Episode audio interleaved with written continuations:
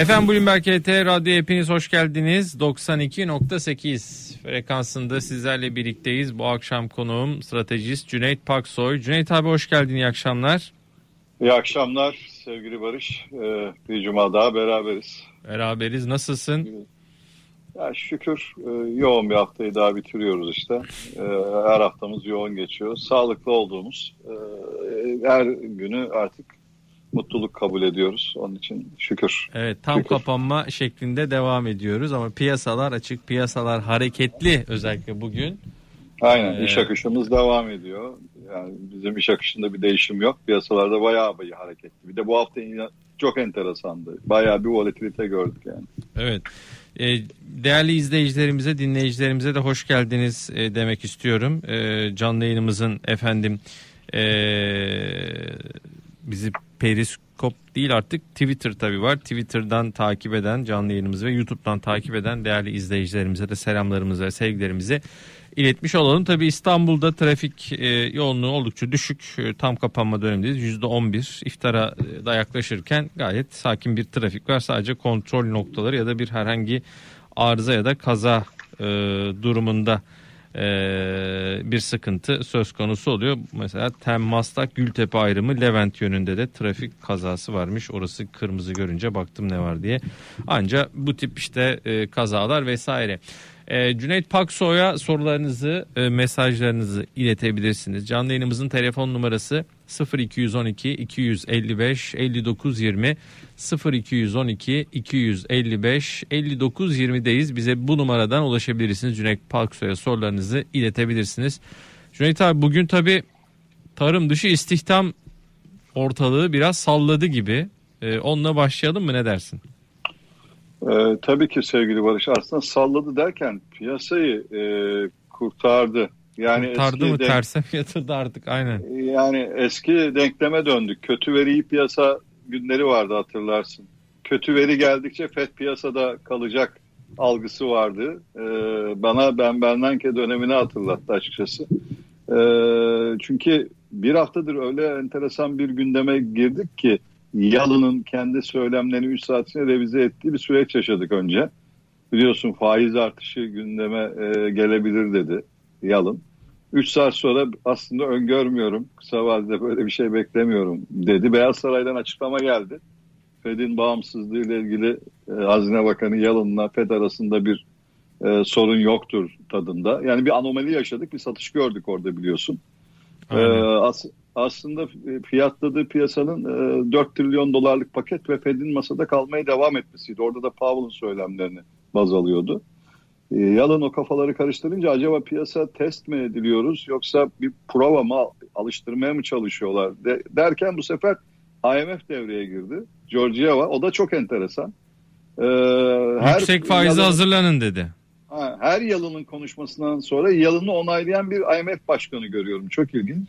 Daha önce de vergi mutabakatı dedi biliyorsun Yalın. Ee, IMF başkanı Georgieva da vergi mutabakatına hazırlıklı olmalıyız dedi.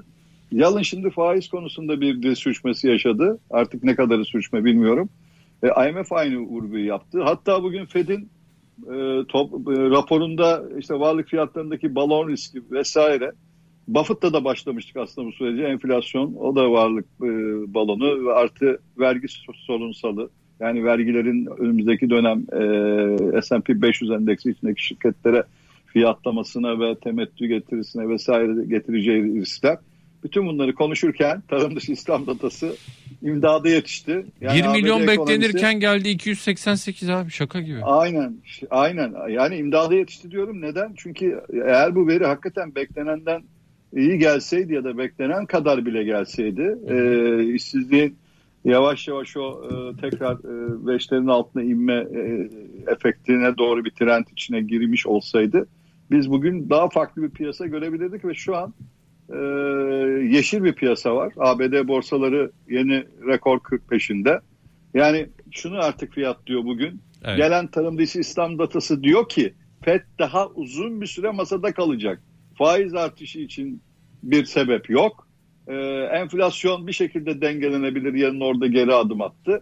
IMF'i not ettik. Fed'in raporunu not ettik ama Haziran'a kadar haber akışı bence, izlemeye devam bence edeceğiz. bu kadar rahat olunur mu olunmaz mı diye soracağım ama bir telefon alalım. Sonra Aynen. sorumuzu yanıtlamaya devam edelim. 0212 255 59 20'de Cüneyt Paksoy konuğumuz. Volkan Bey merhaba. Merhabalar nasılsınız? Teşekkürler. Siz nasılsınız? Sağ olun Cüneyt Bey iyi akşamlar. Haftaya Üzeri, Bey, Üzeri Bey ile başladık. Cüneyt Bey ile kapatıyoruz. Aynen. Aa, Her yayını dinliyoruz. Emekleriniz için teşekkür ederiz. Finansal yazarlıkta özellikle vermiş olduğunuz bilgilendirmeler için. Ben daha önce bankacılık endeksiyle ilgileniyorum. Bugün de bayağı bir alımlar geldi aslında. Ee, %3'e yakın bir artış var. Hisselerden de Garanti ve Akbank'ta. Ee, ne düşünüyor Cüneyt Bey acaba? Hep tabii aynı şeyler. Bankacılık ucuz ama bir harekete ihtiyaç var. Onu sormak istemiştim. Peki teşekkürler. Ben teşekkür Önce- ederim. İyi akşamlar. İyi diliyorum. akşamlar sağ olun. Bankacılık endeks sorusu geldi Cüneyt abi. Öncelikle güzel söylemleri için çok teşekkür ederim. Evet Üzeyir'le başlayan haftayı benimle kapatıyoruz. Ee, Aslında e, Bloomberg Radyo içinde birçok e, kıymetli arkadaş yayına katılıyor. Ama senin formatında da elimizden geldiğince e, görüşlerimizi paylaşıyoruz. Bloomberg Radyo'ya bir kez daha teşekkür. Bizi böyle izleyenlerle bir araya getirdiği için. Ee, çok güzel bir soru. Çünkü neden güzel bir soru? Herkesin cevabını aradığı soru. Yani buradan bankacılık endeksi alınmayacaksa nereden alınacak? Öyle kritik bir yerde ki e, bankacılık endeksi. Hem TL bazlı hem dolar bazlı. Bunu defalarca dile getirdik. Getirmede devam edeceğiz. Hikaye lazım evet sevgili kardeşim. Net hikaye lazım. Şimdi aslında dün hikayenin bir kısmını aldık. Yani şunu gördük. Ee, Merkez Bankası'nın kısa vadede faiz indirme gibi bir e, pozisyon içine girmeyeceğini düşünüyoruz. Gelen açıklamalardan e, ve açıklamaların mealinden anladığımız bu. Sürpriz olmadıkça. Yani en azından Haziran'a kadar Mayıs dahil, Haziran toplantısı da dahil bana göre Merkez Bankası'nın e, aşağı yönlü bir aksiyon içine girmeyeceğini biliyoruz. Çünkü enflasyon tartışmaya açıldıysa bütün dünyada bizim bir kere hem global dünyayı hem global ortamı sen dedin ya rahatlamak için e, aslında e, erken mi yoksa riskler hala masada mı diye Hmm. aynen sevgili Barış. Yani tarım dışı İslam datası bugün imdada yetişmeseydi daha farklı bir e, fiyatlamada görebilirdik. O e, demokrasinin kılıcı gibi başımızda olacak. Bir kere mızrak çuvala sığmayacak bundan sonra. O e, şey pandeminin kutusu açıldı. Pandora'nın kutusu derler hatta pandemi değil. Pandeminin kutusu zaten açılmış işin latifesi. Şimdi konfor alanımız daralacak önümüzdeki dönem. Onun için Merkez Bankası'nın bu duruşu çok önemli. Bir kere o Merkez Bankası'nın duruşu e, dolar endeksinde aşağı gelmesi, özellikle tarım dışı İslam datası sonrası, ABD 10 yıllıkların geri gelmesi, global taraftaki hareketlilik bugün bankacılık endeksini biraz yukarı taşıdı. Bu tabii bazı haber akışları da var. Özellikle e, F-35 ile ilgili bazı haber akışları vardı. Ne kadar tabii netleşecek o süreç e, izleyip göreceğiz. Daha bence 14 Haziran'a kadar Bence çok de. su çok su geçer onun altından. Yani, Yani bir de F-35 yani olsa Çık- yani Allah aşkına S-400 gibi daha önemli bir mesele var orada. Yani bir de çıkarıldık oradan. Yani şu an elimizdeki net gerçeklik çıkarılma. Tekrar alınma durumu e, herhalde Biden, Sayın Cumhurbaşkanı Erdoğan arasında konuşmadan sonra netleşecek ama piyasanın bir tepkiye ihtiyacı vardı.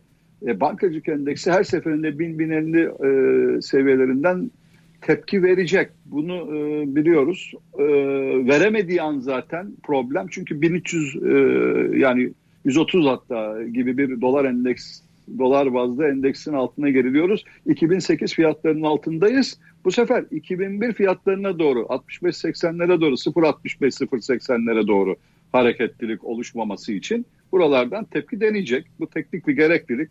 Ama yukarı yönlü bankacılık endeksinin kalıcı hareketi için bir şu Halk Bankası ile ilgili sürecin netleşmesi önümüzdeki dönem. Halkbank.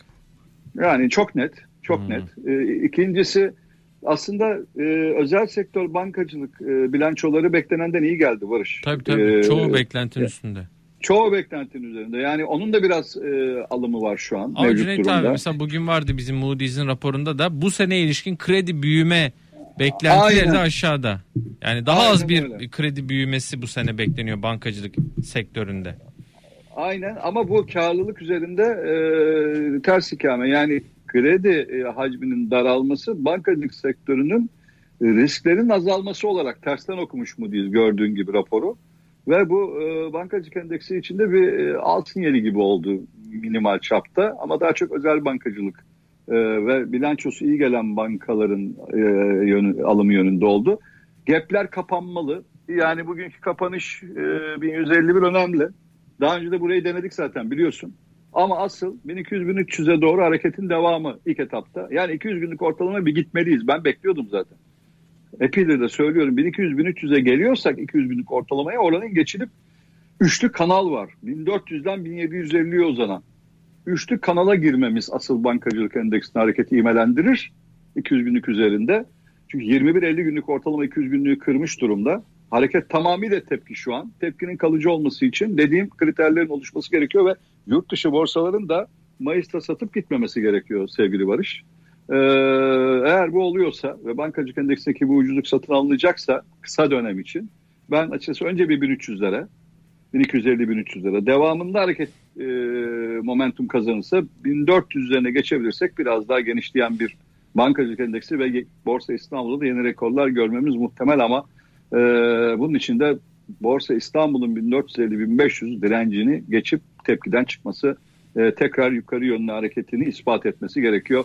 Önümüzdeki e, kısa hafta ve kapanışları biz bayramdayken çünkü global piyasaların seyrini e, bilmeden e, izleyeceğiz ama onu fiyatlayamadan geçireceğimiz için oldukça önemli olacak. Ama bayram dönüşü global piyasaların seyri ve bizim ondan sonraki seyrimiz oldukça önemli. Aşağıda 1300-1350 artık çok önemli destek oldu. Bankacılık endeksinde de 1000-1050 çok önemli destek. Evet. Bir telefon daha alabilir miyim Cüneyt abi izinle?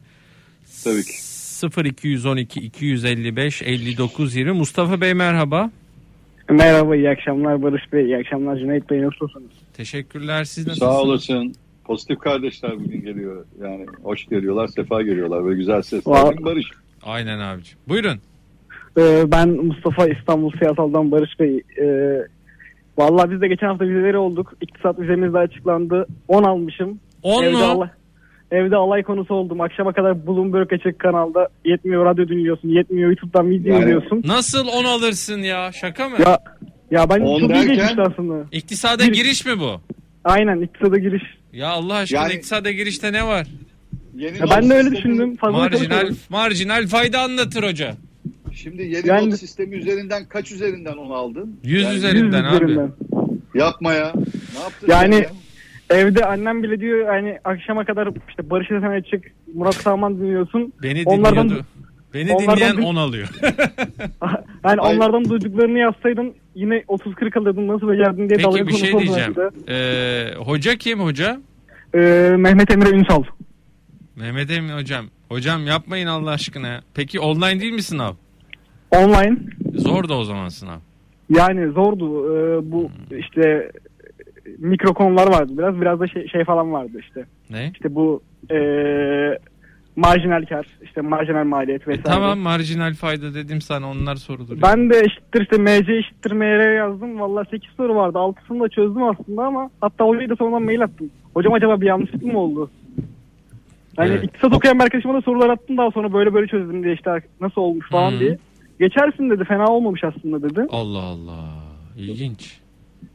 Öyle Yani işte. o, sen farklı bir alanda hocayı kızdırmış olamazsın değil mi? Yok canım. Evet. Yok orada. hatta hatta şöyle de bir şey var Cüneyt Bey. Derslere de 10-15 kişi giriyor. Ben de her hafta düzenli olarak derse de giriyorum. Belki bir kanaat notu kullanır hoca. Yani dedi Aynen Bayram aslında da sonunda. Ama e, sen derse giren galiba- arkadaşlar Galiba bizleri dinlerken e, ekonomik terimlerden ya da terminolojiden ziyade hisse senedi performanslarına takıp devam gibi geldi bana. daha ziyade herhalde çok makro konulara yoğunlaştık. Mikroyu fazla kaçırdık. Yani e, gözden kaçırdık. Ondan dolayı da olabilir herhalde bilmiyorum. Valla ben ben tam tersini düşünüyorum. Keşke makroya da bakıyor olsam. Biraz hisse senedi, kripto para, emtia. Ha, ne dersin? Biraz fiyata mı daldık? Ne yaptık? E, Yani olabiliyor ola- olabilir de yani bu birazdan matematikseldi ilk dönem konuları. Şimdi ikinci dönem finansal piyasalar falan daha çok artık finalde toparlarız inşallah. Çok Toparlarsın canım iyi. toparlarsın. Çok iyi. Var mı sorun? Ben bir soru soracaktım ya Cüneyt Bey. Şey soracaktım. Ee, bu IMF şey IMF'in e, baş ekonomisti var Robin Brooks. Onun bir fair value dediği bir şey var. E, dolar TL için makul değer veya adil değer işte her neyse. 9.5. E, aynen 7.50'den 9.50'ye çekti onu da Robin Brooks. Acaba Cüneyt Bey buna tak- şey, katılıyor mu bu hesaplamaya hatta şu an %10-15 TL daha değerli diyor olması gerekenden. E, bu Ağustos şey, Temmuz'daki Biden Erdoğan zirvesinden sonra acaba hani portföy girişleri ilişkiler yumuşarsa tabii portföy girişleri aylık 4-5 milyar devam edebilir mi? Nasıl olur? Ya bu çocuk nasıl 10 alır Allah aşkına Cüneyt abi? Vallahi ben de şaşırdım. Yani sor, sorduğu soruya e, konuşma stili e, şeye dair, term, terminolojiye dair. Teşekkür ederiz. Bence ileride bu mesela çok ünlü bence bir belki piyasada da çalışacak arkadaşımız bilmiyorum. Belki bankacı olacak. Geldi. Değil mi? Aynı bu, bu kadar ilgi. Aynı hissiyattayım. Sonra Cüneyt yani... abi şey anlatacak. Ya ben ilk bu kadar hani başarılı olacak inşallah. Ben şimdi cesaretlendireyim biraz onu. Başarılı olduğunda diyecek ki ya ben ilk iktisada giriş vizesinden 10 almıştım. Yo diyor falan diyecek herkes. Valla öyleydi sonra aldım yürüdüm diyecek mesela. Değil mi? Belki hoca belki hoca motive etmek için mi verdi? Kağıtlar mı karıştı? Artık bir şeyler var ama bu kardeşimiz dolu bir kardeşimiz. Bence de geleceğe açık olabilir. Ee, senle biliyorsun doğum günlerimiz ardışık. Ee, balık burçların hissiyatı kuvvetlidir. Şimdi e, sorduğu soru tabii e, önemli bir soru. Yani e, Obin Bey bu aralar e, sağ olsun her üç tweetinden ikisi Türkiye ile ilgili. E, neticede e, saygı da duyuyoruz. Ama modellemede böyle 7.50'den 9.50'ye bir sapma e, yani biraz e, bana açıkçası tam e, şey gelmiyor. Çünkü aynı şekilde dinamikler değiştiğinde bir kez daha kendini revize etmek durumunda bırakabilir. Çünkü öngördüğü e, 7.50'ye göre yaptığı modellemede öngördüğü e, süreçte mevcut süreç arasındaki farklılıkları ben de kabul ediyorum. Ama e, makul seviye dediğiniz seviyeyi belirlemek için çok farklı yaklaşımlar, çok farklı modellemeler e, mümkün. Biz e, tabii kendi içimizde de e, kendi modellemelerimizde bulmaya çalışıyoruz. Teknik analizde e, farklı dinamiklerle o seviyeleri bulmaya çalışan e, analistler var. Yani işin içine teknik analizde harmanlayarak. Reel efektif kur endeksi üzerinden e, yorumlar e, yapılabilir. Baktığımız zaman tarihi diplerde bir TL ee, yani 130'lar görmüşüz. 100 çıkış değeri an itibariyle 60'lar civarında bir TL'nin. 62'lerde sanırım düştü. Aynen. Aynen öyle. Yani tamam enflasyonumuz yükseliyor. E, dolara e, karşı değer kaybı içindeyiz. Kendi dinamiklerimiz sebebiyle onun da etkileri var ama daha nereye kadar düşeriz? E, yani ne kadar değer kaybederiz ve optimum seviye e, hakikaten 9,5 mudur? Bunu söylemek için çok erken hakikaten ABD-Türkiye ilişkileri e, çok önemli bir belirleyici. E, biraz fon girişleri, yabancı girişi e, ABD-Türkiye ilişkilerinin e, dinamiğine de bağlı, sürece de bağlı. E, artı turizm e, süreci yani orada nasıl bir e, performans göstereceğiz? Yani pandemiyi arkada bırakıp turizm sezonunu hızlı ve bereketli geçirebilecek miyiz? E, üretim e, tarafında aktivizasyonu koruyup ihracatı yukarı çekebilecek miyiz? Avrupa ekonomisi yukarı e, geçecekse Avrupa ile olan e, ihracatımızı koruyup diğer e, alanlarda da ihracatımızı yukarı taşıyıp bir de buna turizm gelirlerini eklersek ödemeler dengesi tarafındaki problemleri çözdüğümüzü varsayarak e, 9,5 değil daha aşağıda bir adil kur Ama şu, görmek de mümkün. Cüneyt yani ben hı katılmıyorum neticede. Ama e, faizi mesela yürütsen de oralara gelmiyor mu sene sonu? Şimdi sevgili kardeşim. Yani 8.30 üzerine faizi koy. E, tamam da habire değişir ama bu. Yıl yani, sonuna kadar. E, yani mevcut dolar TL kurunu e, devamlı güncelleyip üzerine e, faizi ekleyerek bir modelleme e, şeye benziyor. Hani e, Merkez Bankası'nın beklenti anketinde e, sene sonu dolar TL kuru e, ne olur, enflasyon beklentiniz ne olur gibi sorulara cevap verdiğiniz zaman kullandığınız teoriye benziyor. Şimdi burada adil kurdan bahsediyor sevgili kardeşimiz. Şimdi adil kurla beklenti arasında bir fark var. Eğer adil kur gibi bir iddianız varsa bunu hesaplama modellemenizin içine koyduğunuz kriterlerde her an değişim olabilir. Hmm. O bakımdan e, yani senin dediğin hesaplamayla biz ancak beklenti anketlerinde yıl sonu e, kur beklentimizi güncelleyebiliriz. İşte bugün 8.30 8'in altına da inmeyeceğini varsayıyorsak 8 üzerine mevcut e, faizi yürütürüz ve sene sonu bir e, değere ulaşırız. Ama bu adil e, bir fiyat mıdır? E, o tartışılır. Çünkü adil fiyatın içine koyduğu parametreler e, riskleri koyuyor. E, bankacılık sisteminin ödemeler dengesi içerisinde bankacılık sisteminin e, kredi geri ödemelerinde zorluklarla karşılaşabileceği, e, daha yüksek fiyattan sendikasyonları yenileme riskini koyuyor. Türkiye sermaye girişlerinin hızlanmayacağını öngörerek e, daha yüksek maliyetlerle borçlanma riskini koyuyor. Merkez Bankası'nın politikalarındaki belirsizliği koyuyor. Yani sadece tek bir faizi e, yürüterek bir modelleme değil bu.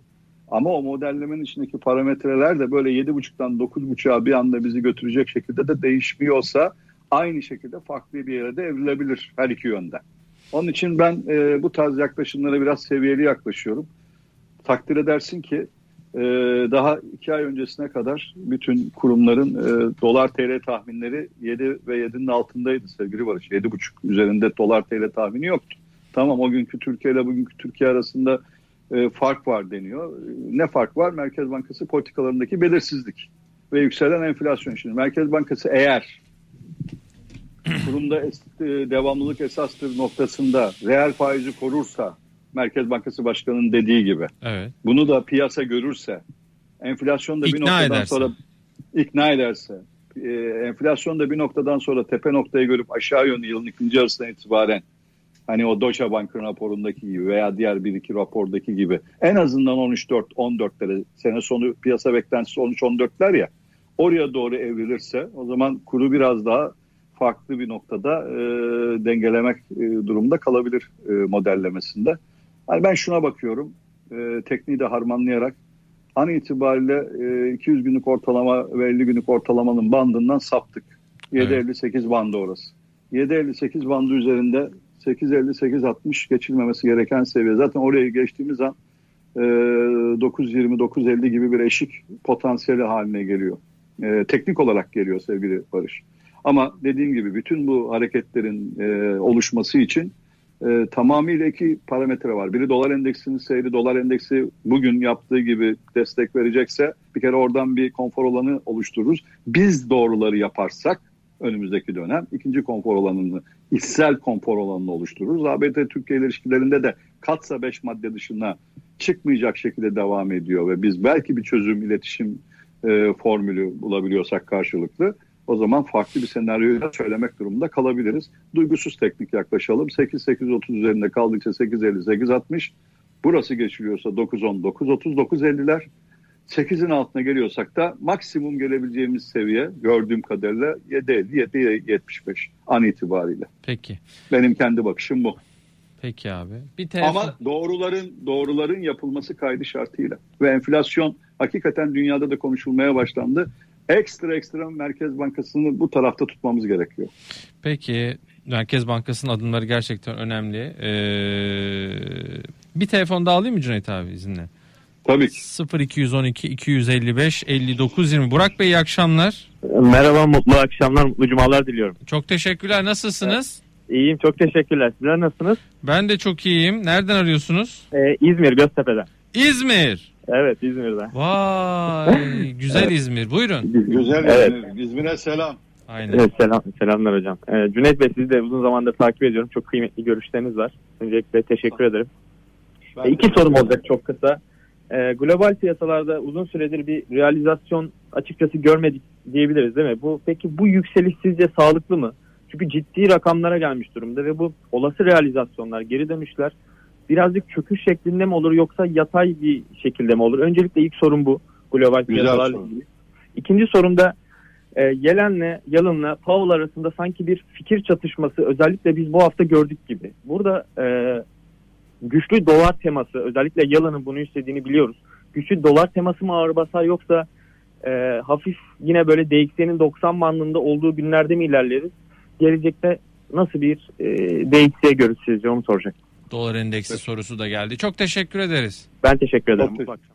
İyi akşamlar. Valla Barış çok şık sorular geliyor farkındaysan. Finansal Ee, okuryazarlık bayağı yüksek. Yani son e, Maşallah. birkaç aydır e, yani tebrik ediyorum e, kardeşlerimizi. Gerçekten e, işte e, buraları izlemenin belki farkı diyelim. Hı hı. E, kendileri de emek veriyorlar. Hepsini takdir ediyorum. Şimdi bir, borsalar pahalı mı?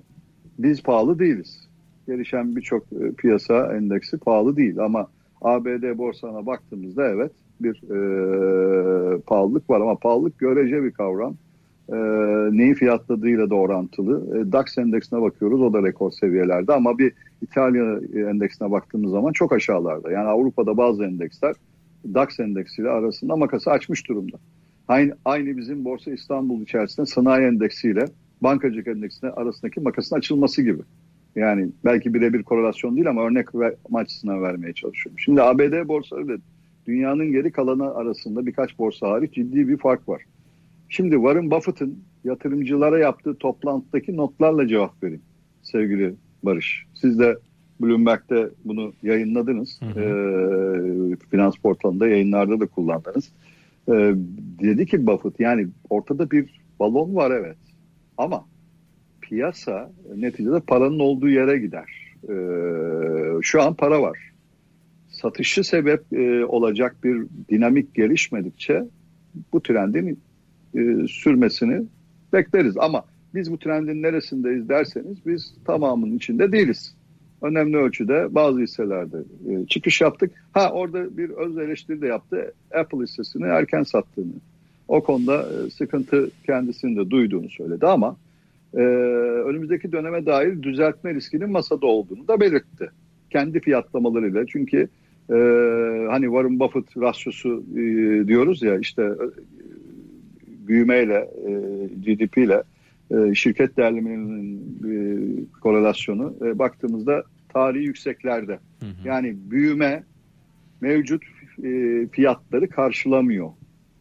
İki, enflasyon riskinden o da bahsetti. Önümüzdeki dönemde de enflasyon riski olacak. Bu da erken bir faiz arttırış e, sürecini gündeme getirebilir. Bu da hisse senetlerini etkileyebilir. Üç, vergi getirilmek isteniyor. Kabul ediyoruz ama bu vergi hisse senetleri için olumlu olmaz. E, temettü verimliliği noktasında zaten e, şu an e, çok e, verimli değiller. E, artı bir de üzerine vergi getirirseniz biraz e, zorlanma olabilir dedi. Ben teknik olarak da harmanlayarak söyleyeyim kendi görüşümü. Bir bahane arıyordu. Yalın bahaneyi vermek üzereydi. Geri adım attı. Şimdi bugünkü tarım dışı İslam datası Fed'in masadan kalkmayacağını e, düşündürtüyor piyasalara. Yalının da geri adım atması. Çünkü gerçekten sevgili Barış yani bir Merkez Bankası Başkanlığı yapmış bir Hazine Bakanı'nın birkaç saat içinde kendini e, revize etmesi, kendini tadil etmesi hani tırnak içinde ama evet. Ben şey Kendi... inanmıyorum Cüneyt abi. İkisi aralarında işte bir çatışma mı var Powell? Yani yok, yok, yok öyle canım, bir şey hiç. olmaz yani.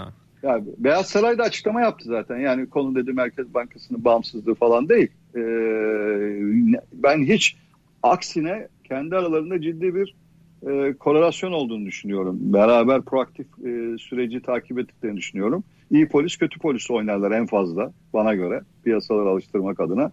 Ama e, değerler üzerinden gidelim. 21-50 günlük ortalamalar aşağı kırılmadıkça S&P 500 endeksi e, özellikle 4300 üzerinde kalabilirse 4500'e kadar alan yaratıyor. İşte 4 milyar dolarlık, trilyon dolarlık paket bunun şu anki beklentisini getiren ana unsur. Hı hı. Haziranda da Fed'in e, bir kez daha biz 2022-2023'e kadar faiz arttırmayacağız. Artı tahvil alımı da 120 milyar dolar civarında devam edecektir. Söylemi gelir. Bir de üzerine paket realize olursa S&P 500 endeksine balon biraz daha şişebilir. Balonun ne zaman söneceğini bilemeyiz. Ama ben çok şey izin vereceklerini asla düşünmüyorum.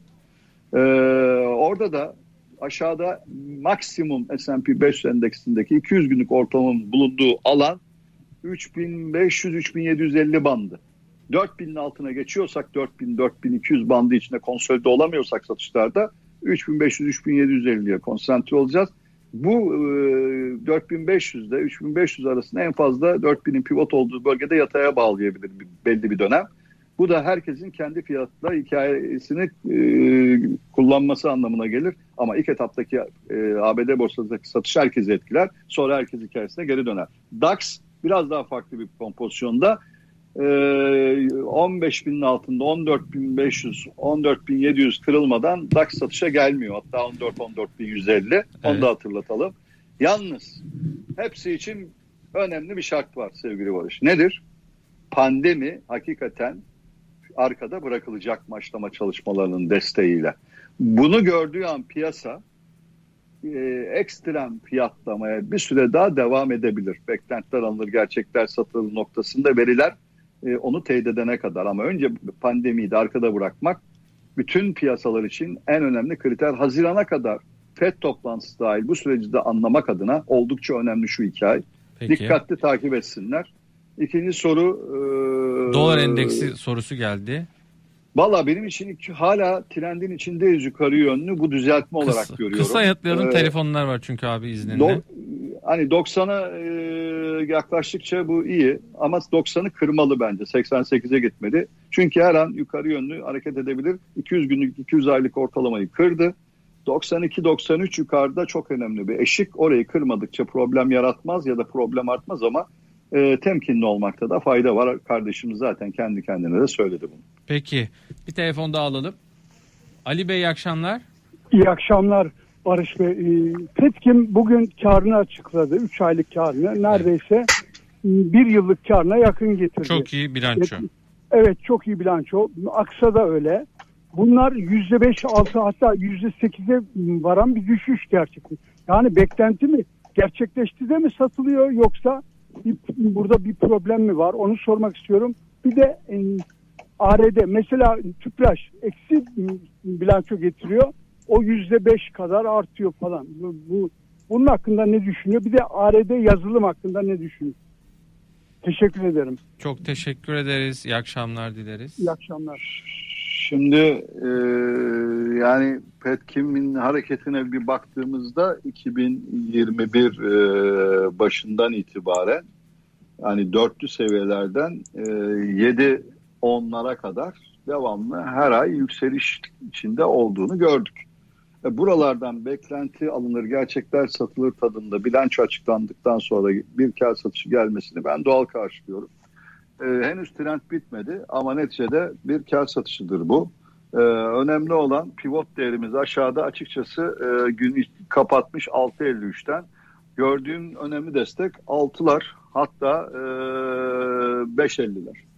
Buraya kadar düzeltme devam edebilir. Buraları kırmadıkça e, 7.5 e, devamlı da 8.25 gibi hedefleri olmaya devam edecek ama desteklere dikkat. Neçede prim yapmış. Tüpraş'ın durumu farklı. Tüpraş daha prim yapmadı. Yani e, geride kaldı. Tüpraş petrol biraz hareketleniyor sanki bugünlerde. E, tabii petrol fiyatları çünkü 70 dolara yakın seyrediyor sevgili Barış. Önümüzdeki dönem talep artacaksa, e, pandemi arkada bırakacaksak, ekonomi hızlanacaksa, e, turizm sezonu geliyor. E, petrol fiyatları da dediğim gibi yukarıda. E, Tüpraş'ın e, en az bir 3 ay 6 aylık performansta iyi bir e, beklentisi oluşabilir net olarak Tüpraş'ı ayırıyorum. Ha Petkim'de de dediğim gibi hikaye bitmedi bana göre. Bu kar e, önümüzdeki döneme dair güzel sinyaller veriyor ama bir soluklansın, dinlensin. Bu soluklanma ve dinlenme. Yani bilançodan önce bilançoyu zaten fiyatlamışlar belli oranda. Onu anlatmaya çalışıyorum. Şimdi o bilançonun ekstra fiyatlaması ve bundan sonra ardışık bilançoların fiyatlanması için biraz sindirme ve soluklanmanın tamamlanması gerekiyor. Bir de orada ciddi yüklü miktarda alım yapan grupların bir miktar kar satışı da oluşabilir. Ondan not olarak ekleyelim. Ee, bir telefon da alacağım. Son telefon. Ercan Bey iyi akşamlar. Barış Bey merhabalar, iyi yayınlar. Cüneyt Bey size de merhabalar. Merhabalar. Buyurun. Ben de Cüneyt Bey'e e, aslında soruyu doğru da sorabilmek istiyorum ama şöyle e, BIST'in e, endeksleri var. İşte sanayi endeksi, holding, bankacılık endeksi ve benzeri. Kendisine iki yıllık vadede sadece gayrimenkul endeksi ve bankacılık endeksi olarak hangisine yatırım yapması yapardı Cüneyt Bey? Onu merak ediyorum. Bu, sadece bu ikisi mi seçenek? Evet diğerlerini çıkartıyorum ben. Peki. Çok teşekkürler Barış Bey. İyi akşamlar efendim sağ olun. Şimdi çok güzel en en rasyonel cevap e, hiçbir zaman paranızı tek e, tarafa koymamak, sepet yapmak. E, çünkü gayrimenkul sektörü de e, o sektör içerisindeki bazı önemli firmalar da e, firma ismi vermeyeyim yatırım danışmanlığı kapsamına girmesin. Onu Üzeyir, e, Tuncay konuşuyorlar zaten. Ee, ama gayrimenkul sektöründe önümüzdeki dönem bazı hisselerin özellikle ekstra performans göstermesini bekliyorum. E, bankacılık endeksine bakıyorum. Orada da ciddi ucuzluklar var.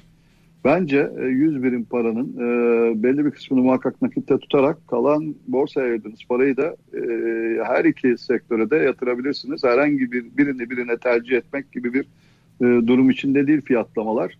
Ama seçici olmak kaydıyla bazı e, GEO'lar biraz daha yukarı yönlü, biraz bazıları biraz daha e, ucuz kaldı. Seçici olmak, temel hikayeyi e, doğru okumak ama bankacılık sektörünü de işin içine katmak gerekiyor.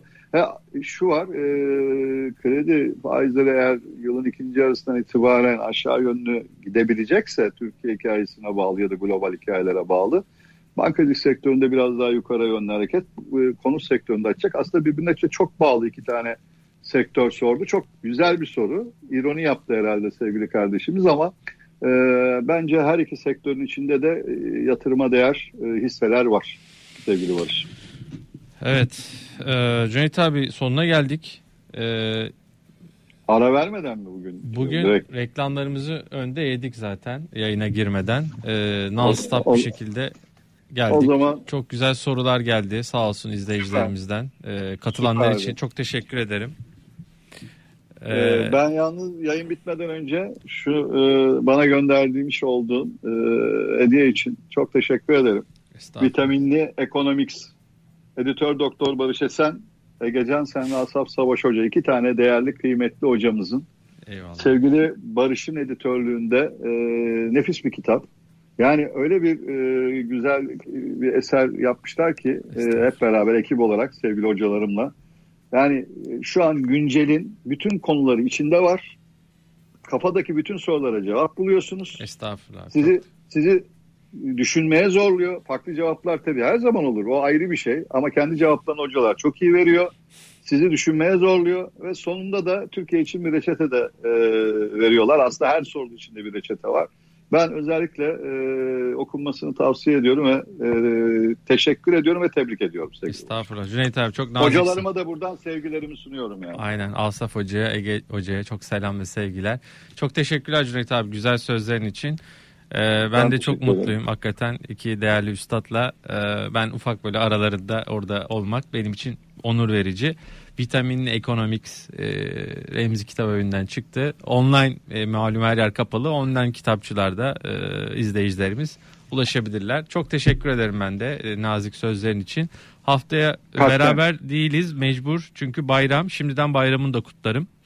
İyi bayramlar dilerim. Zaten konuşuruz ama. Bütün izleyicilerin, bütün izleyicilerin, e, bütün Türkiye'nin, bütün dünyanın bayramı kutlu olsun. İnşallah pandemiyi arkada bıraktığımız bir bayram sonrasında tekrar evet. yayında beraber oluruz. İnşallah. En azından vakaların azaldığı, sıkıntıların azaldığı bir şekilde. Çok teşekkürler. Akşam e, İsmail Sevinç ve Doktor Nedim Türkmen bizler olacak saat 9'da. Onda da bir diğer doktor Nuri Sevgen'le inşallah buluşacağız. Vay. Aynen. Selam selam söyle Nuri'ye. Çok e, güzel bir yayın olur. E, ben de sonrasında muhakkak izlerim. Çok teşekkürler abicim. Görüşmek üzere. Herkese iyi akşamlar dilerim.